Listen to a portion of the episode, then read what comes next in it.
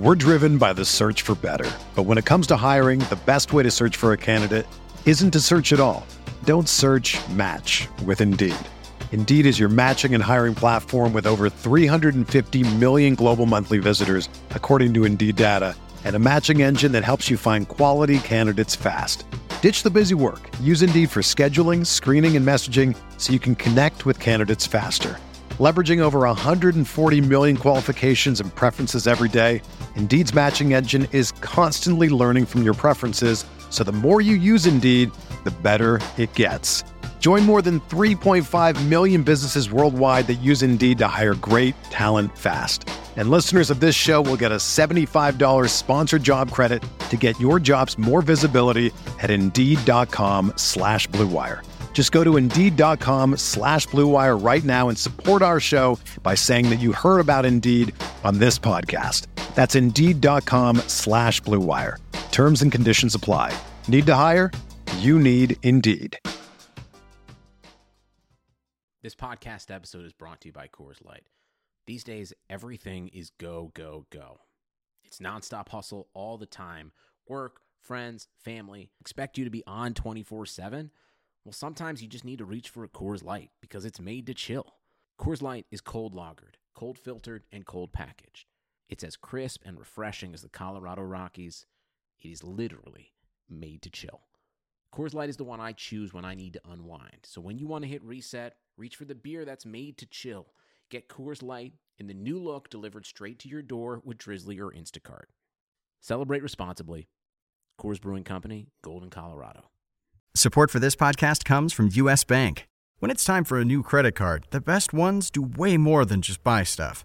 And that's why U.S. Bank offers credit cards that make every day more rewarding. Earn cash back, score points when you shop, dine out, travel, or binge watch, or get a low intro APR.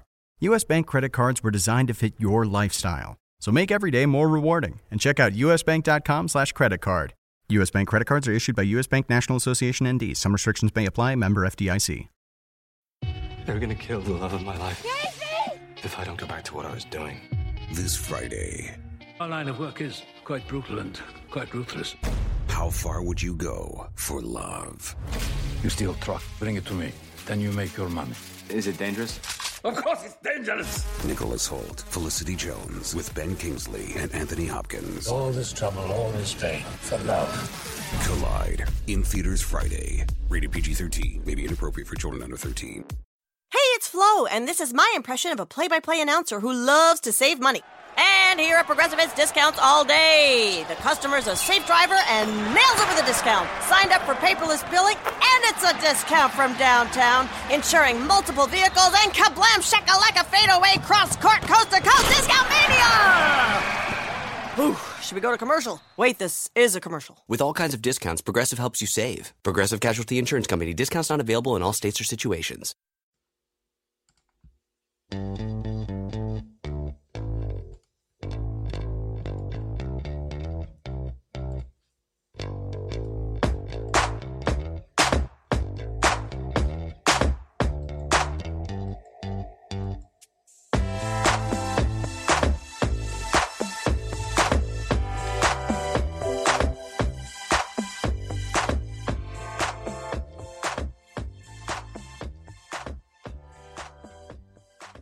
Welcome to the RotoWire Fantasy Basketball Podcast, brought to you by DraftKings.com. I'm your host, Josh Hayes, joined as always by Benny Ricciardi, as we get rolling with the latest preseason edition of our show. You can find Benny on Twitter at BennyR11 and at RotoCurve, RotoWire, and as a featured writer on the DraftKings Playbook.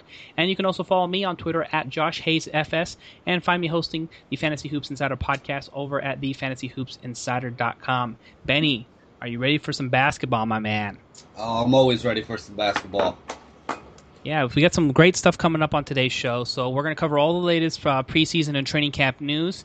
And while we're doing that, we're talking basketball, Benny and I are going to jump into a Yahoo 14-team rotisserie mock draft over on Yahoo right now. So Benny and I are sitting down in the lobby, and he's got the number 1 pick, and I've got the 14 pick, and then we're going to mock on air and discuss our picks and what we think as the drafts are, is going on. And we'll try to cover as much news as possible in the meantime. So let's go ahead and hit the news here now, Benny. Right off the bat here, Alexis Ajinka out 4 to 6 weeks with this latest injury here. Does any fantasy impact with for you with Ajinka overall? Backup center type, deep league guy. Did sign a $20 million contract in the offseason. Is this on the radar for you? I mean, to me, he's a guy that's only on the radar when one of the big guys is hurt down there. As long as he's still a backup, it's not really anything that's going to affect DFS all that much. He is a good source of blocks and rebounds when he does get time, but like I said, that usually only happens when somebody in front of him is hurt. So he's more of a guy that I like to, you know, in season long, he's a guy that I like to pick up and stream when he's getting playing time. Right. But other than that, not really.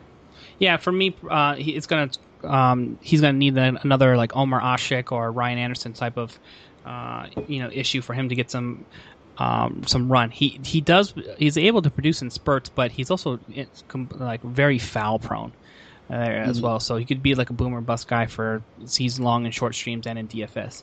Nick Stauskas for the 76ers diagnosed with a tibia stress reaction, according to Tom Moore on Twitter.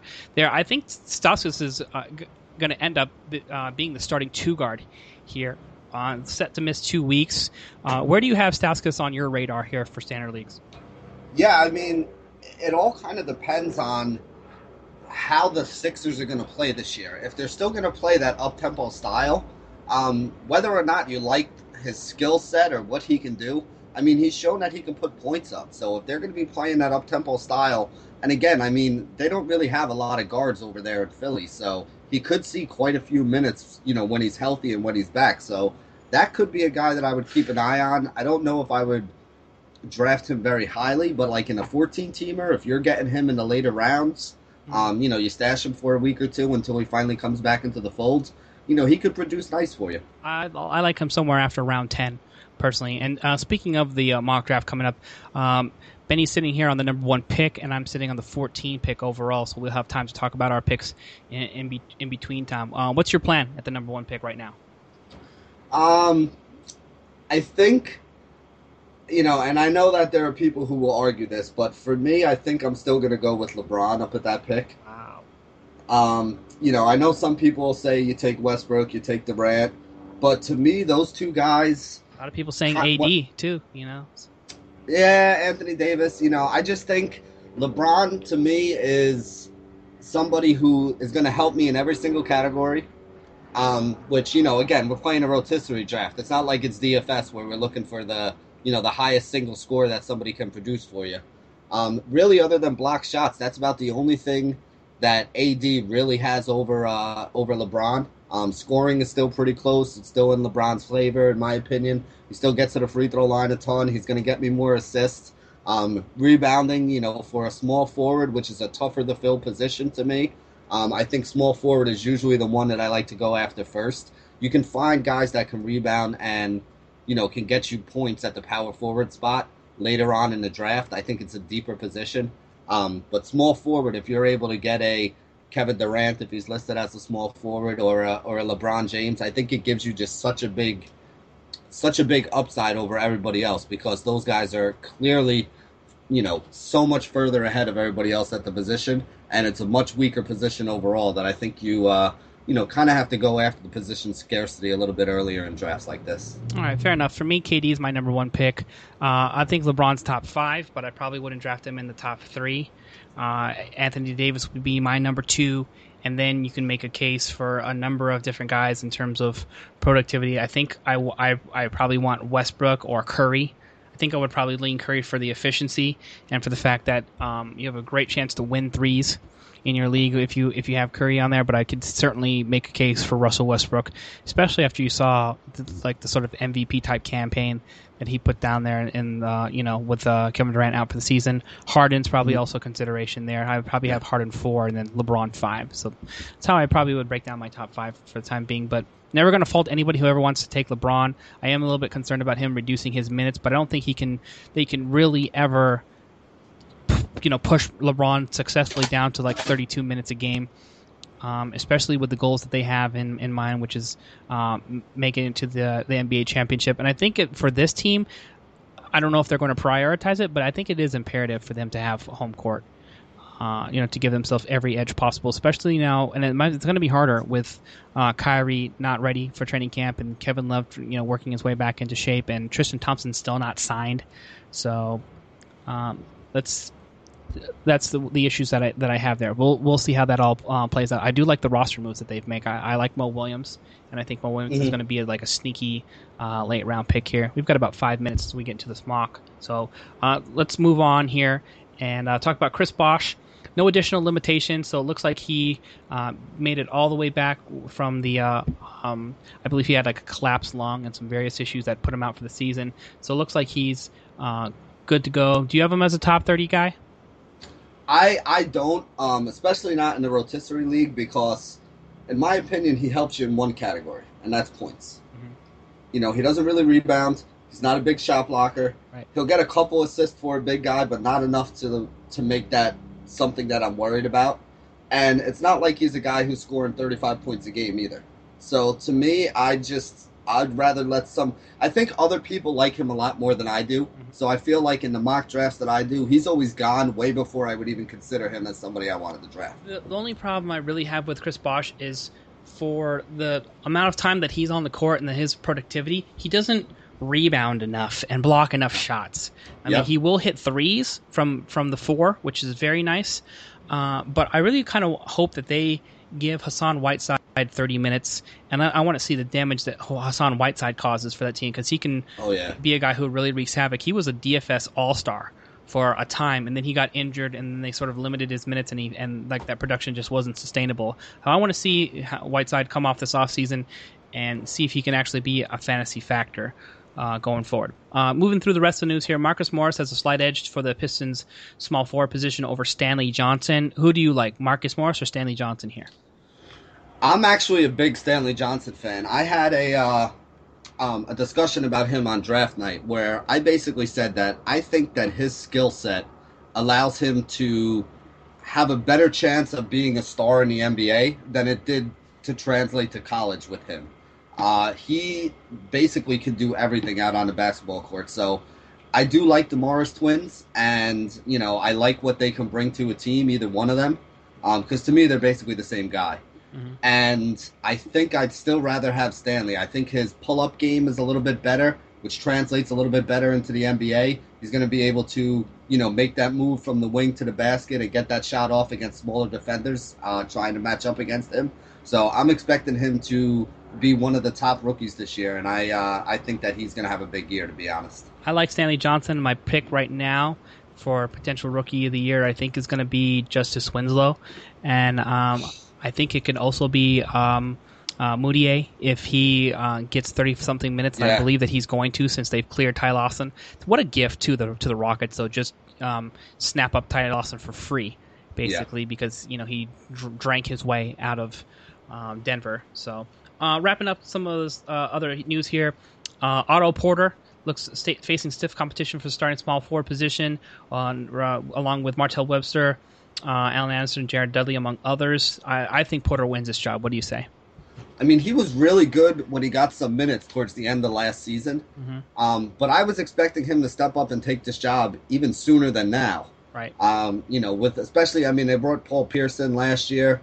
And, none of the guys that you mentioned on that list, Webster, Dudley, a lot of these guys are basically kind of journeymen who bounced around the NBA for a little bit. Mm-hmm. So if Porter is going to be what people were expecting him to be out of college, I think he's going to get the first crack at it. And like I said, he produced all right last year when he did it, so I think he's going to be okay. I like him, but I don't think that I don't think it's safe. I wouldn't reach for him in the draft. If he fell to me, I'd be happy with it, but I wouldn't reach up for him, because I do think that if he starts playing bad, I don't think it's gonna be a stretch to see one of those other guys start getting some more minutes. Yeah, I would expect that's a similar situation there as well. I will take him I'm putting him in the Stauskas range, so outside of the top 10 rounds, I'm interested. Oh yeah, definitely. Steven Adams, expected to start at center. This is pretty interesting because we didn't know how this was going to shake out with who am I thinking about here? Enes Kanter. I believe they match with Enes Kanter. Am I correct? I thought they did too. That's why when you said he's starting center, I was a little. Are they playing the two of them together, or how's that going to work? I'm assuming they're going to bring Kanter off the bench, which I guess makes some sense because they want him to get shots, and they're not going to be a ton of shots for Kanter with Westbrook and KD in the lineup. Yeah. I guess they want some more of a garbage pail guy, Overall, I think that the best starting five is definitely with Kanter in the lineup. Dion Waiters ticketed for the second unit. No surprise there. If you take a look at what they have, on that team, Anthony Morrow, and who else am I thinking about missing from that starting lineup? Drawing a complete blank. I got to look up the from the starters. Yeah, for the Thunder. Who did they start last year? Let's see. They shipped Reggie Jackson out of town, so it was basically. It's Andre Roberson, who I was thinking about. Okay. Yeah, so it looks like Morrow will probably draw the start, which is perfect because he's just a spot-up guy who can hit a three, and that's really all they want. I think they started Kyle Singler there for a little while, but he's currently on the depth chart behind Kevin Durant, so you really don't want him guarding twos. No. So it looks like we're ready to get rolling here. Draft is now loading. A couple last-minute pieces of news here. Evan Turner dealing with a right knee strain, so it looks like he's not going to be available for the Celtics for the preseason opener. No, nobody's too upset about that. Willie Cauley-Stein reporting to camp out of shape. That's bad news overall for Kings fans like myself, but it's still early in the preseason, and he better get his act together if he wants to get some starters minutes because his whole game is based on athleticism and being able to run the floor and guard all five positions. So we'll see how that shakes out. I expect Costa Kufos to draw the start for the Kings as the season starts. Okay, so here we are underway. Benny's sitting here with the number one pick. Hold on, I have to. My computer restarted on me, and I'm waiting for it to get back up. Okay, so my first pick is going to be auto pick for the first pick. It looks like you're going with. You got a minute 15 to not select Anthony Davis there. So all right. So it looks like I'm going with AD, even though that wasn't who I was going to go with. Let me see if I can get back on here real quick. All right, 1 minute. Well, in the meantime, Raul Neto hands out 6 assists in 20 minutes in the preseason opener for the Jazz. Now. With the injuries that they've had at the point guard position in the offseason, I think that he's likely going to be the starter there. So if you're looking for some cheap assists towards the back of your draft, Neto is going to be Neto for your lineups. And big surprise here, DeLangelo Russell struggles with his shot again, shooting 2 of 8 with 3 points, 3 rebounds, and 3-pointer. He's looking like there's some serious bust potential for the number 2 overall pick. I think they're going to maybe quickly regret not drafting Jahlil Okafor.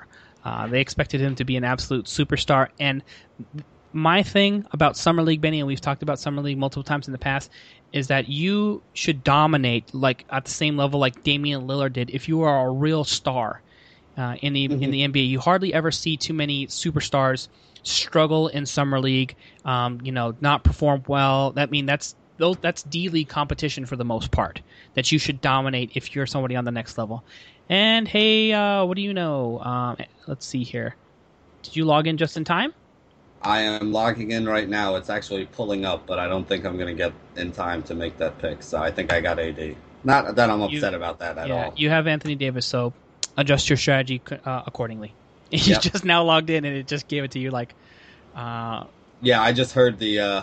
your pick was made thing, yeah. Mm-hmm. Okay, so fair enough. All right, so your take on D'Angelo Russell while as we move through the draft here. Yeah, to be honest with you, I liked him coming out of college, but I was definitely surprised that they took him over Okafor. Mm-hmm. I don't know. Did the Lakers really like their big guy play that much last year? It seemed to me like they were rotating 4 or 5 guys in and out every game between Jordan Hill and Boozer. It was a bunch of garbage guys up front, with Boozer being the best of them. And just to give you an idea, there, the fact that they were starting Ryan Kelly down the stretch tells you how much they felt, how well they felt about their, depth at the power forward position. I like Julius Randle. I think he has some serious upside. Brandon Bass is a nice cheap ad.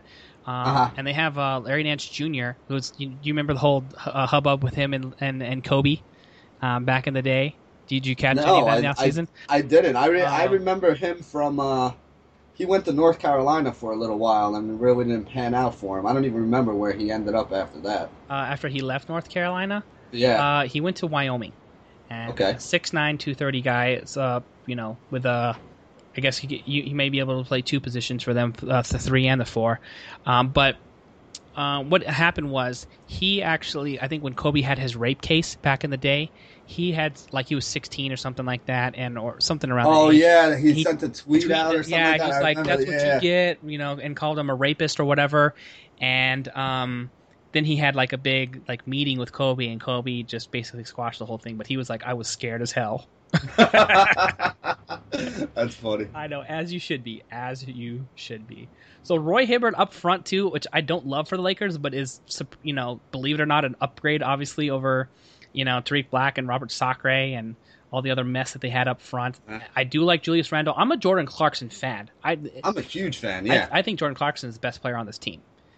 I don't know if Lou Williams fits into this you know, team well, but I mean, I guess we should take a look at like, you know, the bench scoring that they have, which is basically down to like Nick Young, Bass, and Lou Will. I guess it makes some sense. I don't understand the whole Metta World Peace signing. Like, there's not a three on this roster that needs his mentoring, you know. And I mean, there's some young guys like Larry Nance Jr. and Jordan Clarkson, but they don't. I don't. What is? I mean, unless Ron Artest is going to have, or sorry, Metta World Peace is going to teach him. Oh, I'm on the clock here, by the way. Yeah, you're up. Jimmy Butler. Yeah, I mean, you know, I'd kind of agree with you. I mean, Lou Williams, to me, though, the thing that I like about him is he's instant offense off the bench. So he's a good guy to have. I think he fits on any team. Mm-hmm. If you know what his role is. Like, if you're expecting him to be a starter and a star, that's not really what I would look for him as. Yeah. But if you're looking for a guy who's going to come in with the second unit and be able to put some points up and help you keep the tempo up, that's exactly, if that's what you're looking for, I think he's a perfect fit for that team. I think he's one of the guys that you would want in there in that situation.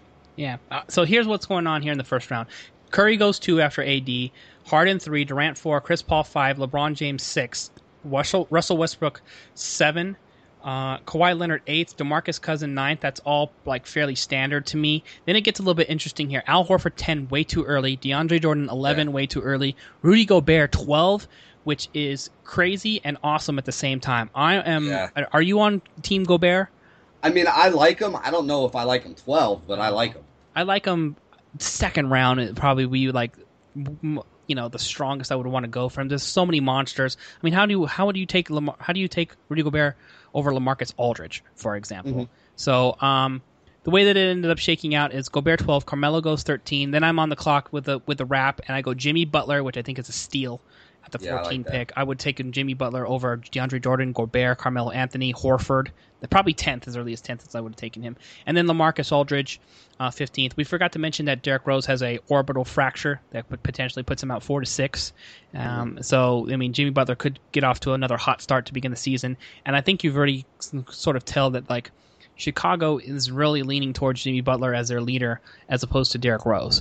So, it'd be interesting to see how that all shakes out this season, if he is able to get healthy for the season opener, which doesn't look likely now, since I think the season opens around the 28th, if I believe.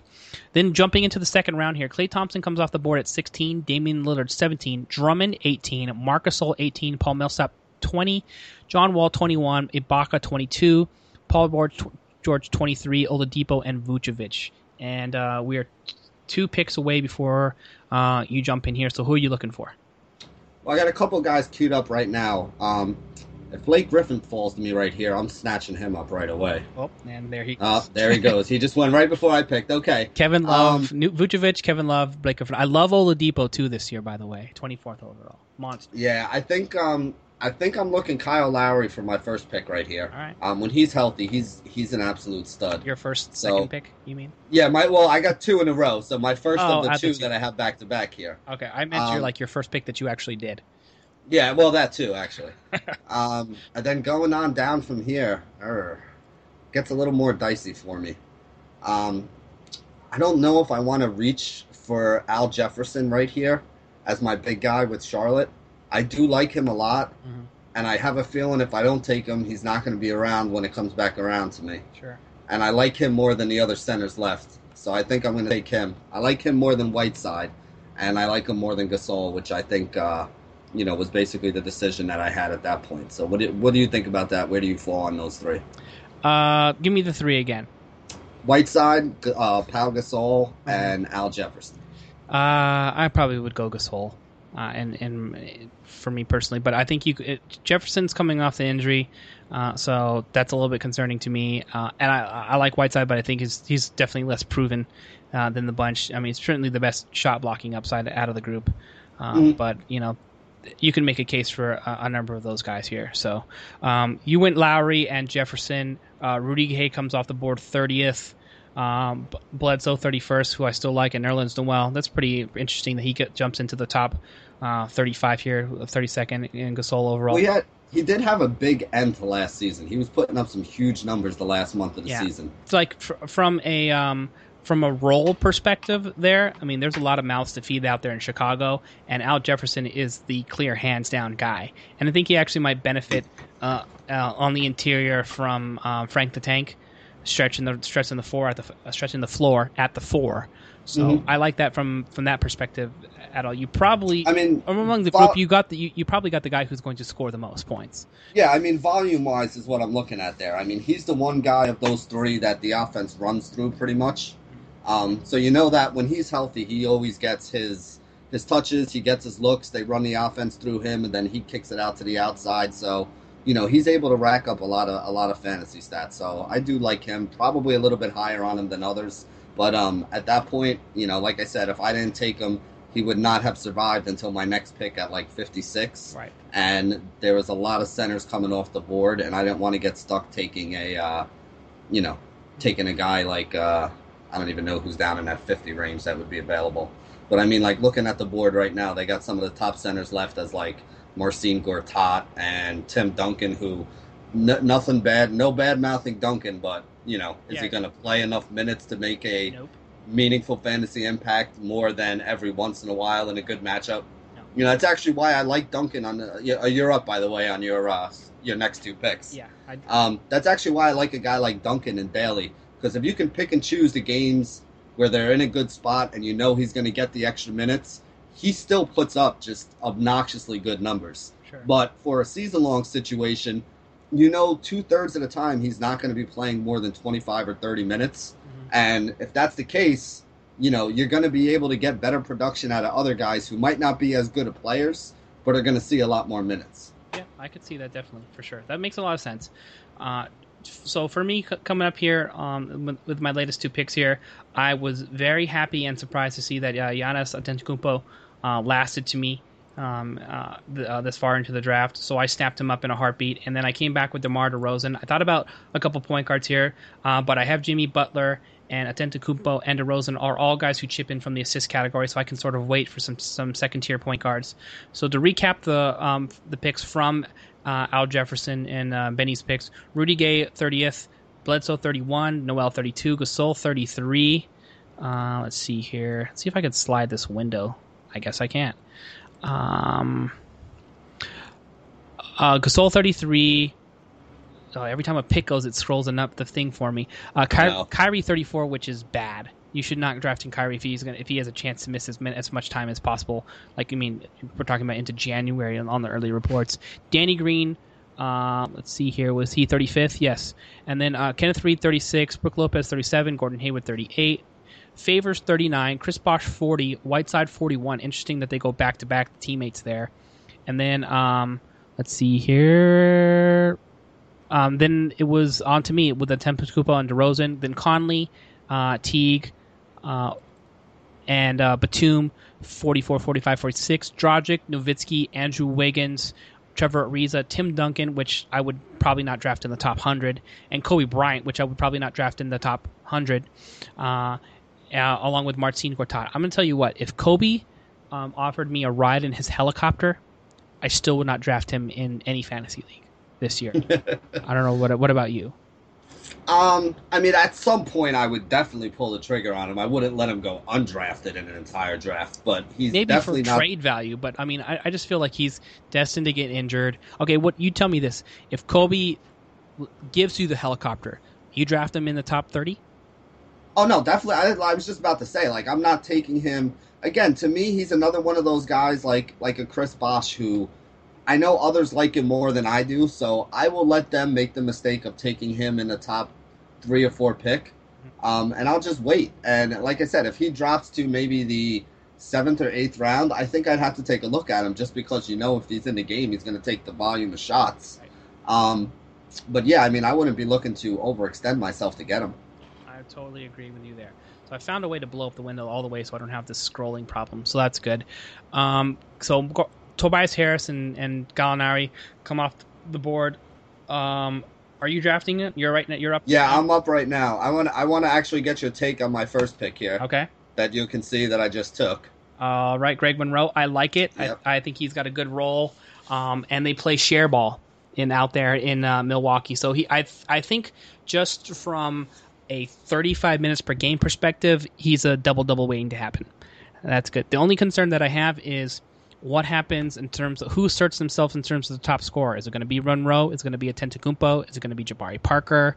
But I think there's if Jason Kidd plays his cards right, they could all share the ball enough and be a major factor. I like him much better this year in Milwaukee than I do with the sort of nonsense that was going on with him in Detroit last year. So and Kemba Walker, I'm a fan. By the way, He will, if he can stay healthy, volume scorer chips and assists and shoots some threes from the point guard position. Those are all three criteria. And get you a lot of steals, which is another reason why I like him. Yeah. Now let me ask you a question, because here was the decision that I was kind of kicking around a little. All right. And I might be higher on this guy than you are, which would probably be why I was, why I liked him that much in that situation. But I was looking at him versus Elf Payton, who is somebody else that I really liked from last season. Too. I'm taking Kemba Walker for the scoring, personally, because he's a much more talented scorer, and Elfrid Payton still needs to work on his shot. He did show improvement as the season went on, and he's actually a little bit of a triple double threat. That's actually why I was looking at him in the Roto League, because between the assists and the rebounds that he was able to get last year, I mean, he put up some really big scores if you were a daily fantasy guy, because he can basically fill it up across the categories. And if you're playing on a site that gives you that bonus for the, for the double doubles, I mean, there was a point in the season when Harris was out that he was putting up almost a triple double a game, which is monster. Yeah, it's. I mean, that's not easy to do. I mean, people kind of don't realize how hard it is to do something like that in the NBA from the point guard position. He gives you – I like those guys in a rotisserie league that do more than what you expect. Like, out of a point guard, you expect a couple points, a lot of assists, try to keep the turnovers down, a couple steals. Mm-hmm. If you could also get a guy who can give you 8 or 10 rebounds in that spot, that's somebody who can really help your team. That's also why I liked Kyle Lowry with my first pick in that situation for pretty much the same reason. He's a guy that can – give you some of those stats that you don't normally get from a guy at that position. And if you're playing in a rotisserie league season long, those things kind of add up. You don't realize it, but a couple extra rebounds here or there makes up for, if you lose one of your big guys or one of your big rebounders, you're not so bad off in that situation if it happens. Yeah. So speaking of point guards, I'm between three of them, and I'm actually going to pass on your guy, although I gave him a ton of consideration. I'm going Reggie Jackson just because I think the usage is just going to be so high throughout them here in Detroit, and he started to finally put it together. He looked like garbage coming over to Detroit, coming off the trade, and then all of a sudden started putting up random triple-doubles. So he has a scoring upside. And then I think I'm between Elfrid Payton and my boy, Isaiah Thomas, who I'm hoping that coach, what's the coach's name in Boston? Brett. Oh, Stevens. Brad Stevens. Brad Stevens. I wanted to say Brett Brown, but it's. Did I just get? Oh, I got auto drafted. Chandler Parsons. Because I was talking. I had Isaiah Thomas queued up. Let's see. He probably won't fall back to me. Okay, but anyway, I was definitely going to take Isaiah Thomas here because I wanted to see Brad Stevens do the right thing, which is start the best player on your roster and play him 38 minutes. I've been screaming about that for a year, and you tell me that doesn't make sense. Isaiah Thomas is the best player on that roster, is he not? Yeah, I mean, pretty much. I like him more. You got Avery Brett. Yeah, I mean, there's talented guys, but there's nobody who has the amount of scoring upside and efficiency from a 3-point shooting perspective than Isaiah Thomas. He's their best scorer. He's their best player. period. There's some talent on that roster, but there's nobody that's better on that guy than him. And it was frustrating to see him continue to bring him off the bench. Like, there's just some weird stigma about Isaiah Thomas that coaches and teams in the NBA have that think that he can't start. And every time he does start, he's a borderline all-star. So, and I think he actually might make the all-star team out of the East if they give him enough minutes. Give him 38 minutes, not 28. So, and there he goes. He gets drafted two picks later, so I get stuck with Chandler Parsons. That's awesome. That's what I get for running my mouth before making my pick. So just to recap here, we're in the middle of round 6. Let's see if I can flip back to your picks there. So Mirotić, Chicago. I'm high on Mirotić this year. If he gets a starting power forward job, watch out. I think he's going to make it rain. Karl Anthony Towns, that's a little bit of a gamble, but I think it's a little early personally. Don't you think for Karl Anthony Towns in the 5th round? The guy's got some talent, but he's still a rookie, and I don't know. You don't know how much playing time he's going to get. Right, you don't know if he's going to be a monster out the gate or 8-8, which is going to be bad for the 5th round. Mm-hmm. Brandon Knight comes off the board at the end of the 5th. Then we go Dwight Howard, Zach Randolph, Kyle Korver, Damari Carroll, Danny Green. I guess that was Draymond Green earlier who got picked in the 30s. Sorry, I thought it was Danny Green.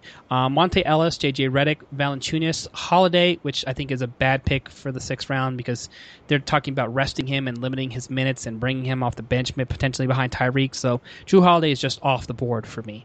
Then came my real pick and my accidental pick of Reggie Jackson and Chandler Parsons, followed by Chris Middleton, Isaiah Thomas, George Hill, Tyson Chandler, Elfrid Payton, Jahlil Okafor, Rubio, Wade, and Matthews. I want to get your take on Ricky Rubio here. In or out on him in terms of a fantasy player? I think as a fantasy player, I like him more than I like him as a real-life player, to be honest with you. I like him as a real-life player more than a fantasy player. Really? Yes. Because in fantasy, he racks up a lot of different stats for you. He's another one of those guys that'll rebound from the point guard position. You know he's going to get you the assist. No, I agree, and that's why I said I like him better. Well, actually, yeah, that's the problem in real life, too. I guess I could see your point there. But again, he's going to get, fantasy-wise, he's going to get you the steals. He's going to get you the rebounds. He's going to get you the assists. He's going to score a couple points. Again, he's another guy that can fill up the stat sheet. He's not very efficient. He does turn it over a little bit, and he does have a horrendous shooting percentage, which I 100% agree with you on that. I hate point guards. Yeah, I hate point guards that don't improve their game. And you can tell if you're 4 years into the league now, 5 years, however many years he's in now, if you haven't improved your your field goal percentage, your 3-point percentage, your free throw percentage, all those things, you don't work on your game. You cannot come and tell me that you don't work on your game. Wait. Did he just take who I think he took? Oh no, okay, good. Both of my guys that I was looking at just fell to me. All right, you want Thad Young? No, not at all. I thought he just took Tariq Evans out from under me, so I'm going to take Evans, which I think is good value at this point. Yeah, love Evans. And then the other guy I'm going to take, who I also want to get your take on, but I think he's good value here as well for his shooting especially, is Kevin Martin. Yes. So those are going to be my 2 picks for this round. Kevin Martin is a specialist, for one. I like him. The only issue that I have with him is you have to have the right roster construction in order for him to make sense on your roster, because he's only really going to get to the line, shoot great free throw percentage, and hit threes. Okay, yeah. And he's going to score, and he's going to have empty stats across the board. So if you are a team that isn't well-rounded, you don't have a good amount of rebounding, shot blocks, and assisters in your lineup, he could be damaging for your team, but in the right situation, he can help you win threes and free throws. And he's a nice little sneaky steals guy, but he's basically a 3 or 4 category pony is what it comes down to. But having said that, he does those 3 or 4 things really well. Other issue that you have with him is health.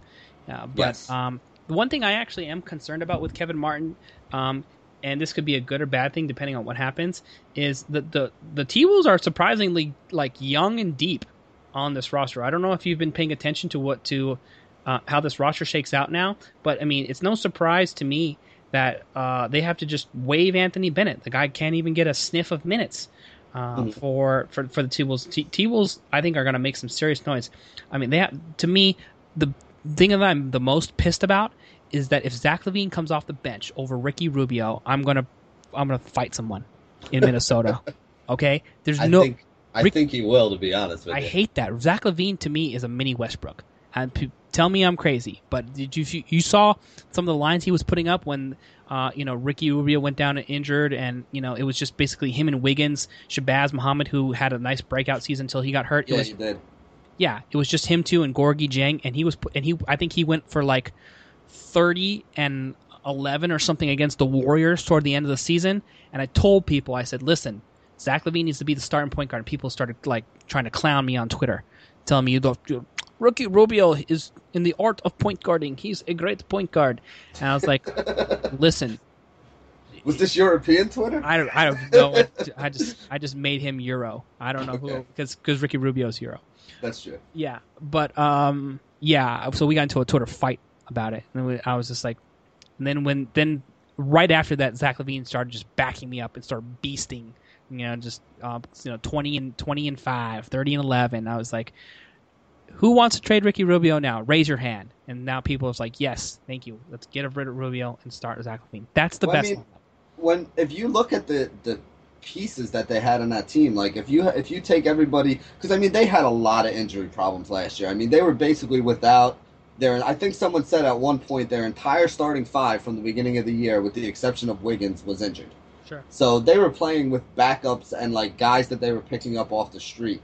And if you add the way that those guys played, like you said, they had a couple of those guys that stepped up and played pretty well. You got to see that Wiggins has the talent to, I don't know if he's ready right now to be the star of a team. Not even to say that, but like to put a team on his back and carry him. I don't know if he's ready right now, but you can tell that he's going to be one day. I mean, that kid is good. He can score in a lot of ways. He can do it against good players on defense. He can create his own shot, which a lot of other guys can't do. By the way, you're up, so you don't get auto-drafted while we're talking. Okay. Wiggins is definitely somebody who has some talent. And, I'm actually kind of interested to see, like, even with all the big guys that they had last year, like, a guy like Gorgie Dang coming off the bench. I mean, he was solid when he was in there. Do they still have Pekovic, or did he go somewhere else? Pekovic's still on the roster, unfortunately. Yeah, like, that, I mean... You got those two guys in there. That's a lot. I mean, both of those guys are solid. So they got a lot of pieces on that team. I definitely agree with you. I think they could make some noise. They are getting a little bit. You got to figure that Wiggins is going to play the three, or Martin is going to play the three, or Wiggins at the two, or vice versa. Would you think that the minutes as a backup go to like LaVine if they're going to try to rotate him and Rubio and? One of those two shooting guard / small forward types in and out. You think it's going to be like a 4-man rotation at those 2 or 3 spots? Here's the problem now is that they stupidly signed Andre Miller. Okay, I hate that signing. I don't understand that. Yeah, the guy's 50 years old. If you watch him play in Sacramento, you just knew he was past his prime. He's like couldn't guard a paper bag to save his life. Then they have Tyus Jones here, who I like. I think Tyus Jones is got real potential. Like he's got Mighty Mouse potential. I like him, but so they just decided, hey, Zach LaVine's a scorer. We're going to put him behind Kevin Martin. So the only thing I could see potentially making sense here is if they move on from Kevin Martin somewhere near in the season at the trade deadline, and then give Zach LaVine keys to the car at the 2. Then I'm fine with that. But to me personally, I would just love to see him so much more in a Westbrook role where you dominate the ball and you sort of decide, okay, I'm going to get 10 assists. No, I'm going to score 30. Because, I mean, for all the talent that's on this roster, unless Karl Anthony Towns is going to turn into a 20-point scorer, it's really come down to Kevin Martin, Zach LaVine, and Andrew Wiggins with Shabazz off the bench, which is fine, but that's not a ton of punch. It's nice. But I think they could stand to use a little more scoring potential. They're not going to get it from Ricky Rubio. They're certainly not going to get it from Andre Miller. And, Tyus Jones right now would make a nice 18-minute roll guy off the bench, which looks like he's not going to get unless, they figure out that Andre Miller doesn't deserve to be on this roster, which is might not happen right away. So let's recap where we're at in the last draft. Rather than go through every single pick, we'll just go over Benny and my picks there. I went with Jarrett Jack, who I think is value at pick 98 overall, and Steven Adams. I think I'm kind of mad about my center position here. I decided to go with a junk man who can give me like rebounds and blocks, and because I think I'm okay in terms of scoring. There were some better options that were potentially available. I could have gone with Timothy Mozgov. I could have gone with Omer Asik. Tristan Thompson was there, but I don't believe Tristan Thompson is going to start just like last year there. So it sort of like was the best of the rest of a type of a situation there. So I don't love it, but maybe that's probably my fault for waiting on some of the big man like I did after I plucked Aldridge. So why don't you go ahead and recap your last couple picks? Yeah. Well, hold on, because I'm actually coming up right now, so I'm doing a couple quick. Pick's up in a second. All right. It's getting really thin, really fast at the forward spot here. Yes. I'm looking around: Luol Deng, Patterson, Sellinger, Ed Davis. I almost took Luol Deng. Yeah. I'm actually looking at Julius Randle. I think I want to come down even a little further from those guys. I would definitely. Basically because I'm sure of his role more than a lot of these other guys right now. If I'm you, I'm taking Randle. Yeah, he's going to be one of my two picks. I'm looking for some more big guy help because I went with a lot of guards and small forward types. Mm-hmm. Like you said, I mean the center position got ugly real fast. Yeah. I'm actually going to take do I do that right here? I'm going to take a flyer on somebody who I always think is underrated, and I'm going to take Zaza Pachulia right here with my 10th round pick. Or maybe I'm not because I didn't do it in time. So I wound up with Joe Johnson. I wound up with Joe Johnson for old man value while I was trying to sort through which other big guy I wanted. Okay. I immediately wish I would have just passed on Steven Adams and took Moutier, who went 114 overall. I was sitting here looking at the ADP and I was like, yeah, give me Moutier, man. That guy's going to play a ton of minutes. Probably not going to be efficient from the field, but I think he's going to remind me of Tyreke Evans, I think, with maybe a little bit of a better jump shot, just being able to score from outside score from inside, slashing, but somebody who probably needs to work on his jumper a little bit more. So yeah, let me bounce a couple names off you because I'm looking a little bit further on down this list right now at a couple guys. Sure. I just saw John Henson with his $44 million contract signed yesterday. You're kidding me? Did he get $44 million? Oh, you didn't see that? Yeah, no. $44 million contract he signed. I don't know how long it was. I have no idea. I'm hoping it's like a 30-year contract because that's the only way it really makes sense to me too. But you give a guy $40 million, you got to think they're going to play him a little more often this year, no? Well, I mean, according to the latest depth charts that I'm looking at, he's slotted about. They're going to start Monroe at the 5 and Jabari Parker at the 4. Wow, I don't know if that makes sense, but I mean, John Henson, you got to get more out of like 18 to 22, like he was getting these last couple seasons. If you're going to do that, that is crazy. People, yeah. I'm going to tell you what though, backup centers are getting super paid this year. Did you see what Kostas Koufos got? There, I think he got 20-something million from Sacramento Kings, and I was like, wow. You know what? My basketball coach growing up always said you can't teach height. That's true, but you can also. I mean, there's stiffs out there. To me, like Koufos is fine. There's no problems with him, but I don't really feel like Ryan Hollins is that much worse or than Kostas Koufos. Do you? I know nobody really likes Ryan Hollins, but to me, He's a shot blocker. I think he's actually a better shot blocker than Koufos. I've never been a Ryan Hollins fan in all my life. I used to just clown him routinely because, he just was like the designated towel waiver guy on every team. But then until I saw him play in Sacramento, I was like, no, now I see why this guy's been in the league this long. He's serviceable. He plays his role. He doesn't try to do things outside of, he's not out there taking 18-foot jumpers. Or whatever. He's a great help defender. He can hold his own in the post, and he understands how to play the game, which is, I mean, how much more are you getting from that over Koufos, personally? I don't understand that. So, I mean, they waive Koufos and give 20... I mean, they waive Holland to give 20-something millions to Koufos. I never made any sort of sense to me here. So, here we are coming up on the all-important 9th round, and it looks terrible. Yes. I'm going to just... be honest with you here on that one.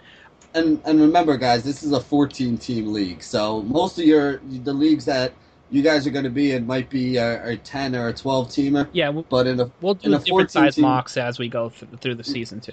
Yeah, by the time by the time you get around to, you know, basically the 10th round, because Josh has the last pick of the 9th round here, you know, you're talking about like picks like 130 or so in your draft. Yeah. So these would be the guys that are basically the last 2 or 3 round picks if you're doing like a 10-team mock draft, which is pretty much what the standard that most people do on, you know, if you're in like a friends and family league. They're usually like around the 10-team draft. So most of the guys who we talked about would be the guys that you're taking, you know, these would be like your last couple flyers in the last couple rounds at this point. Yeah, so those make sense for me for the most part. There, I ended up going with Tony Roten, who's we're in sleeper territory here, out in round 10, and he's projected to be the starting point guard for Philly. That's a fluid situation too. It could easily be Isaiah Cannon again, and I took Frank Kaminsky, who I think is projected to be the starting 4. They have it listed as a center. Yahoo should probably fix that because I'm pretty sure Jefferson plays the 5,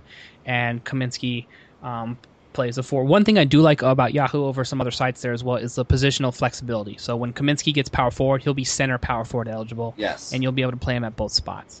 Yes, that is good. One thing Yahoo should probably fix, however, is same-day ads. Or have you noticed that about the Yahoo site versus some of these others? When you grab a guy, he's not available till the next day. When you grab a guy in ESPN, boom, you can play him, 4 p.m. that day. Mm-hmm. So there's one thing between the two sites, pros and cons between everybody has a preference. I just like Yahoo because, we've been playing on Yahoo, in all my season-long leagues for 15 years, and I think the user interface is the easiest to go with. And just from a laziness standpoint, I don't like having to log into all these other different sites to manage all my team, so we just keep everything on Yahoo, and they do a pretty good job overall. That's one improvement I hope they've made for the season, but I wouldn't be surprised if they did it.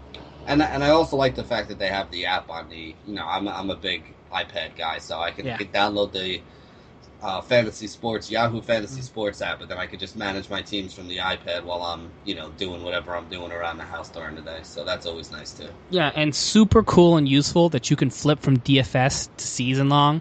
That's the only, Yahoo is basically the only season long provider that's doing both right now, aside from CBS. And I don't know anybody who actually plays DFS on CBS personally. No shot to them. Maybe it's great. I just never tried it. But have you played any Yahoo DFS at all? A little bit, but I'm not really a big fan, to be honest. I don't like the way they do the pricing over there, but I wish they would have just stuck with standard pricings rather than having to make us figure out 2 digits, and how to sort of equate it to. It would be a lot easier for us in terms of research and translating the whole deal. So I understand they try to do something different. I get it, and it's fine, but I'm with you on that. The other thing, too, about it is Yahoo needs to step up their game in terms of what they offer in terms of an entire DFS experience. Now, they got a good bonus going, but when you don't have, like, player rewards, affiliate referrals, and any of that sort of stuff, like regular free rolls. They have like random free rolls here and there, and their contests are generally sort of smaller. I actually like the fact that they were releasing like contests a day ahead, and then they got rid of it. And I was like, that was one cool thing that they were doing that nobody else was really doing, that you could check pricing a day ahead of time. And once they got rid of that, that really bummed me out. So, are you drafting right now? Yeah, I just took. Why am I not able to make my other pick? I'm supposed to be up. I'm trying to take Stanley Johnson here, but it's not letting me for some reason, which means I'm going to get locked out, and I'm going to get whoever the next guy on the draft thing is. So I'm going to wind up with, like, Aaron Gordon right now. Come on, Yahoo. You could tell we were well prepared for this mock draft. All right, well, John Henson. At least that's better than Aaron Gordon, who I thought was going to be who I got stuck with, but whatever. I like Gordon, but I liked him coming out of college as an NBA player. Quite disappointing. I haven't seen enough out of him in the NBA yet to make me want him on my team. I think I might have to reset this whole thing because apparently it's telling me right now that it's not my turn to pick when it was my turn to pick. So no, now's the time to do so. Yeah, in between my picks. But I actually wanted to get looking at some of the names that are left here. We got Stanley Johnson, somebody I was looking at that pick. Andrea Bargnani, somebody who I don't know how much time he's going to get. When he was last year towards the end of the season with the Knicks, he put up some big numbers, was able to get you some of the stats that you don't normally get from a power forward center too, because he does have some range, and he was rebounding all right as well, so it's not like he was going to hurt you. Now, again, I'm not talking about taking this guy in, like, you know, the first 8 or 9 rounds as a core guy on your team, but I think that, you know, we're in round 12 right now, so we're talking like pick 150, 160. Mm-hmm. I think that might not be a horrible spot to start looking at a guy like that. What do you think about his minutes this year? Do you think he's going to see enough to make it worthwhile? I think he's probably going to need an injury for him to get significant minutes, and he got injured, I think, playing for his EuroLeague team. So he's a guy who's always had enough, like, it was interesting as a stretch 4, mm-hmm. Stretch 5, whatever you want to call it, and, you know, can definitely score and shoots great for that position, but he's never been able to stay healthy enough for me to be interesting. I got two good ones here coming up. Okay, well, you got your picks coming up in 2 spots anyway, so. Right. So, I mean, I've been pumping this guy a million times over, so I have to take him basically now. And as long as he doesn't get snatched, which I don't think he will. So my first pick is going to be Zach LaVine. Okay. I'm just going to hope that the T-Wolves do the right thing, or Ricky Rubio gets injured for the 17th time. Mm-hmm. Or they trade Kevin Martin. So there's some opportunity there. And we're talking about round 11, which in a standard league is really like round 13 or 14. Mm-hmm. So that's going to be my first pick. My second pick, as long as he falls to me, I'm going with Myles Turner. This is my sleeper breakout guy. Have you been paying attention to what Myles Turner has been doing here since he's been drafted?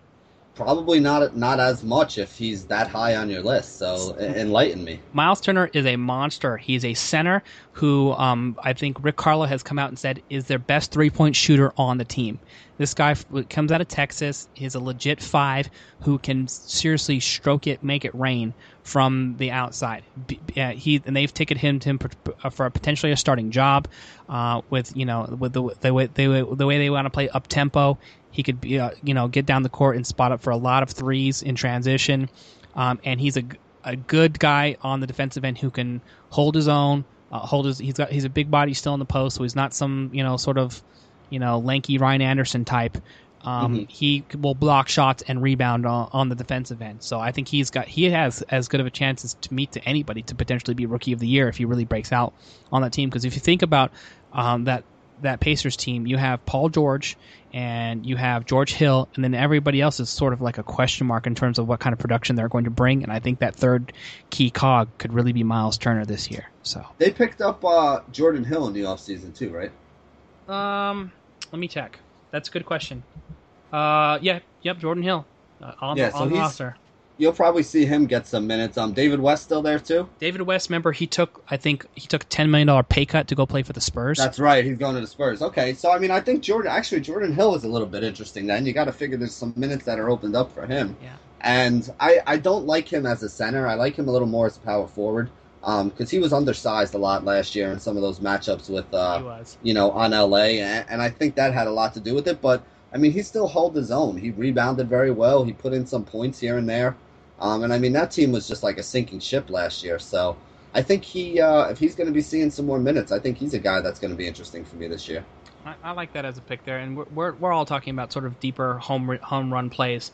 Oh, yeah. I mean, my next pick is 169 right here. So, I mean, at that point, you're trying to fit, all the guys who would have been taken already have been taken. So sure.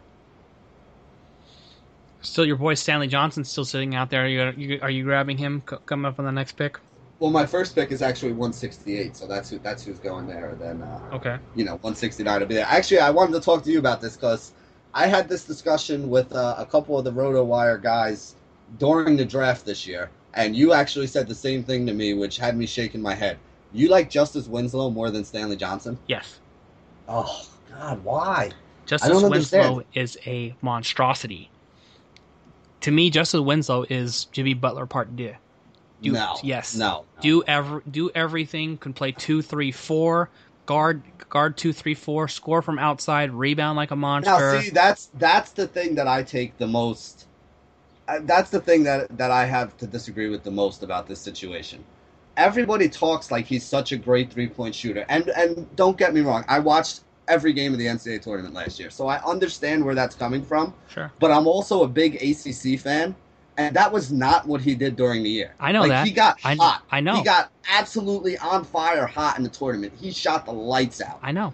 but he didn't do that all year. That's not really his game. I know. Like he, you know, to me, I'm a Duke fan. That's the thing. That's by the way. Okay, so that's what I'm saying. So like during the rest of the year, though, that you know he wasn't raining down jumpers like he was in the postseason. Right. But here's what I'm saying. Okay.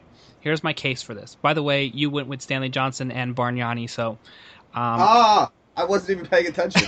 You just went on a major Justice Winslow rant, so feel free to. You probably want to. If this was a real league, I would just recommend you dropping. Bargnani's going to get dropped. Yeah, okay. You know what? I had him list on the list, and all the other guys have been taken. They were the only two names left on my list. Right. For me personally, Omar Ashik is a starting center who should be drafted. So if he falls this far down, in the, I mean, his ADP is 138, and we're picking 175. So people are making a mistake in this mock. So there's one piece. Mo Williams is going to be a serviceable player. He'll probably start while Kyrie Irving's not healthy, and also at least begin the season he'll have value. So there's somebody that also makes some sense there as well. And Justice Winslow still out there, but he's going to need like Luol Deng to get hurt, or for him to really play well off the bench to get like 28 minutes for him to really be a rookie league factor. So I'm probably going Ashik unless something else changes. So just going back to Winslow here, this is my case for Winslow. All the things you say were absolutely correct. You're on the dot with all of it. He did not score at that level. They were a bunch of Jahlil Okafor and Tyus Jones mixed in with some outside shooting here and there from various guys. But this is the thing with Justice Winslow. The guy is a baby, okay? And he's also he sort of matured and developed at the most critical time that his team needed him in the tournament, in crunch time. He did step up. I'll give you that. I'm not going to argue that at all. So what I'm going to do is say that's a player with a very high ceiling developing and improving his game rather than saying, oh, this is, Della Vedova getting hot for a game in the finals, Right. So I mean, there's two pieces of that. Is he probably that good of a shooter? Probably not.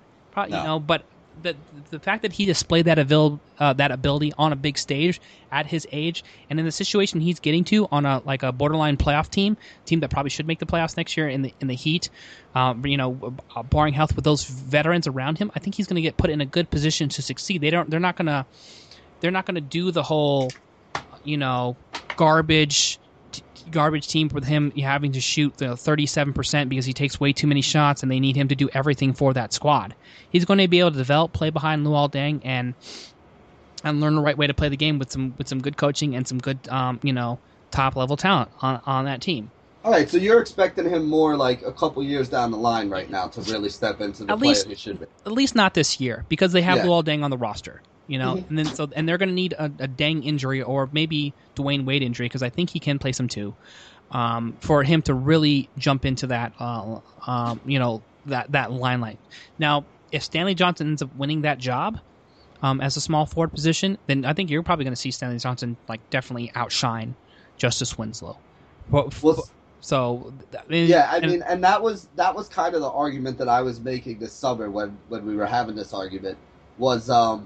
I think he's a little bit more ready to step in right now and play that role because he's a great. Not that Winslow isn't too. I mean, Winslow's a very good defensive player too, but Stanley Johnson's a little bit longer, so he can defend multiple positions a little bit better, in my opinion. So I felt like he would have a better chance. And also, I mean, both guys are really good in the open floor, but Johnson to me just has a little more athleticism.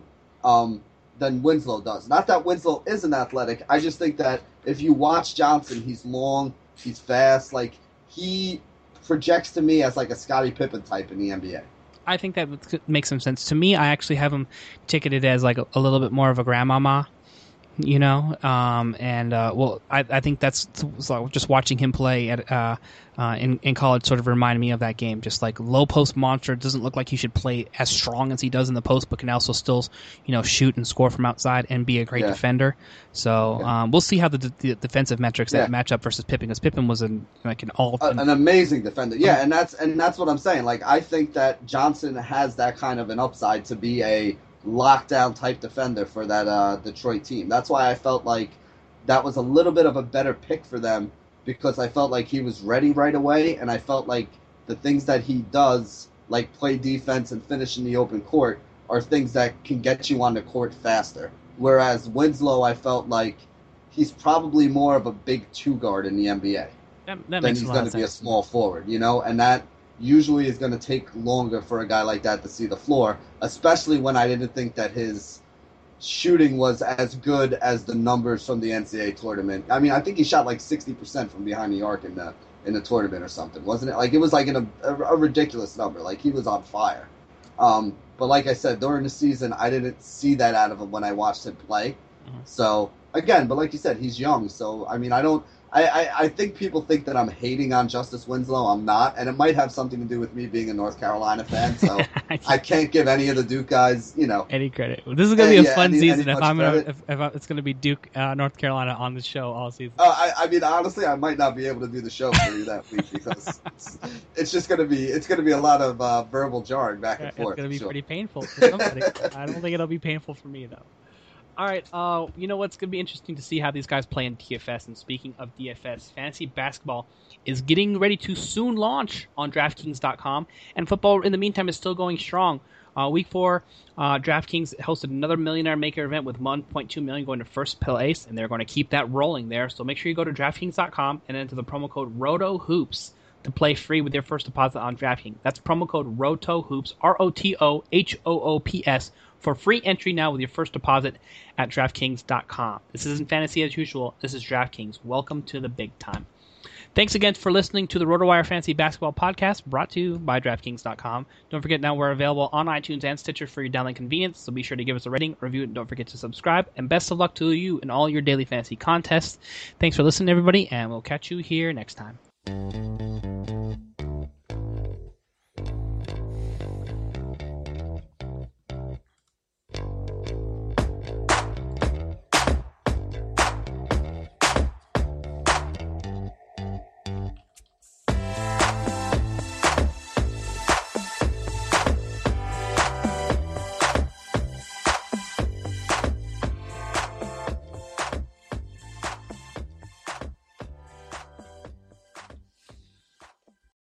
This is the story of the one.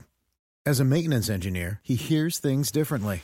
To the untrained ear, everything on his shop floor might sound fine, but he can hear gears grinding or a belt slipping. So he steps in to fix the problem at hand before it gets out of hand. And he knows Grainger's got the right product he needs to get the job done, which is music to his ears. Call, click Grainger.com, or just stop by. Grainger, for the ones who get it done.